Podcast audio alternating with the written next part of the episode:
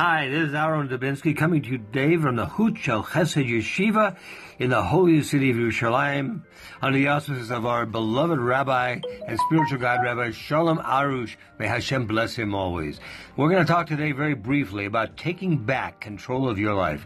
Now, this week in our Parsha Shavua, we read about the fact that the children of Israel were taken from this place to that place and that place to this place, and going on and on and on and on for quite a long time without any reason why we were taken from one place to the other.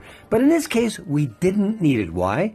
Because our travels were controlled by the Kadosh Baruch Hu. He knew. He was in control, and we know he doesn't make mistakes. So that's great. However, you and I, we are not Hakadosh Baruch Hu. We need to take control of our lives. It's extremely important. Lack of control can lead to disaster. A good example right now is what's going on in Europe. They've been totally inundated by immigrants who have caused a spike in the crime rate, who in the crime rate, who have been leaving and bleeding their social welfare systems, and who don't want to integrate into the people. They don't want to be part of the people. Their whole idea is you become part of us or we kill you. This is not a good uh, scenario for anybody. And it's come because of a bad decision. We don't have to make bad decisions. We can make good decisions.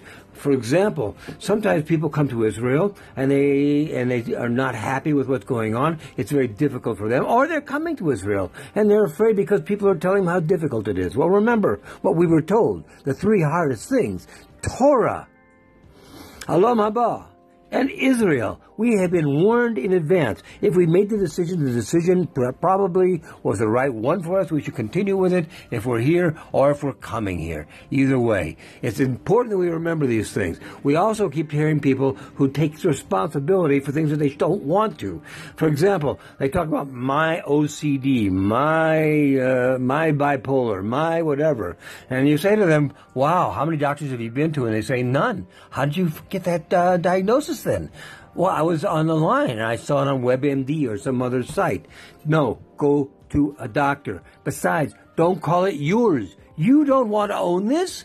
And of course you don't want to own this. So don't ever call it yours. It's important also to know that when you are making decisions, the decisions are yours. We've been given free will. The free will is for us to make decisions so that we can correct our lives and move ourselves forward as we are supposed to do.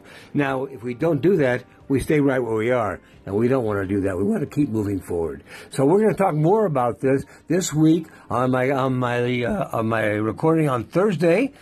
So please uh, watch for that. And also, don't forget, if you want to come to Uman and you want to stay in the best place, it's the Inn Uman. Contact me at staff at Breslev, B-R-E-S-L-E-V dot C-O dot I-L. Be well, my friends, and have a great week ahead.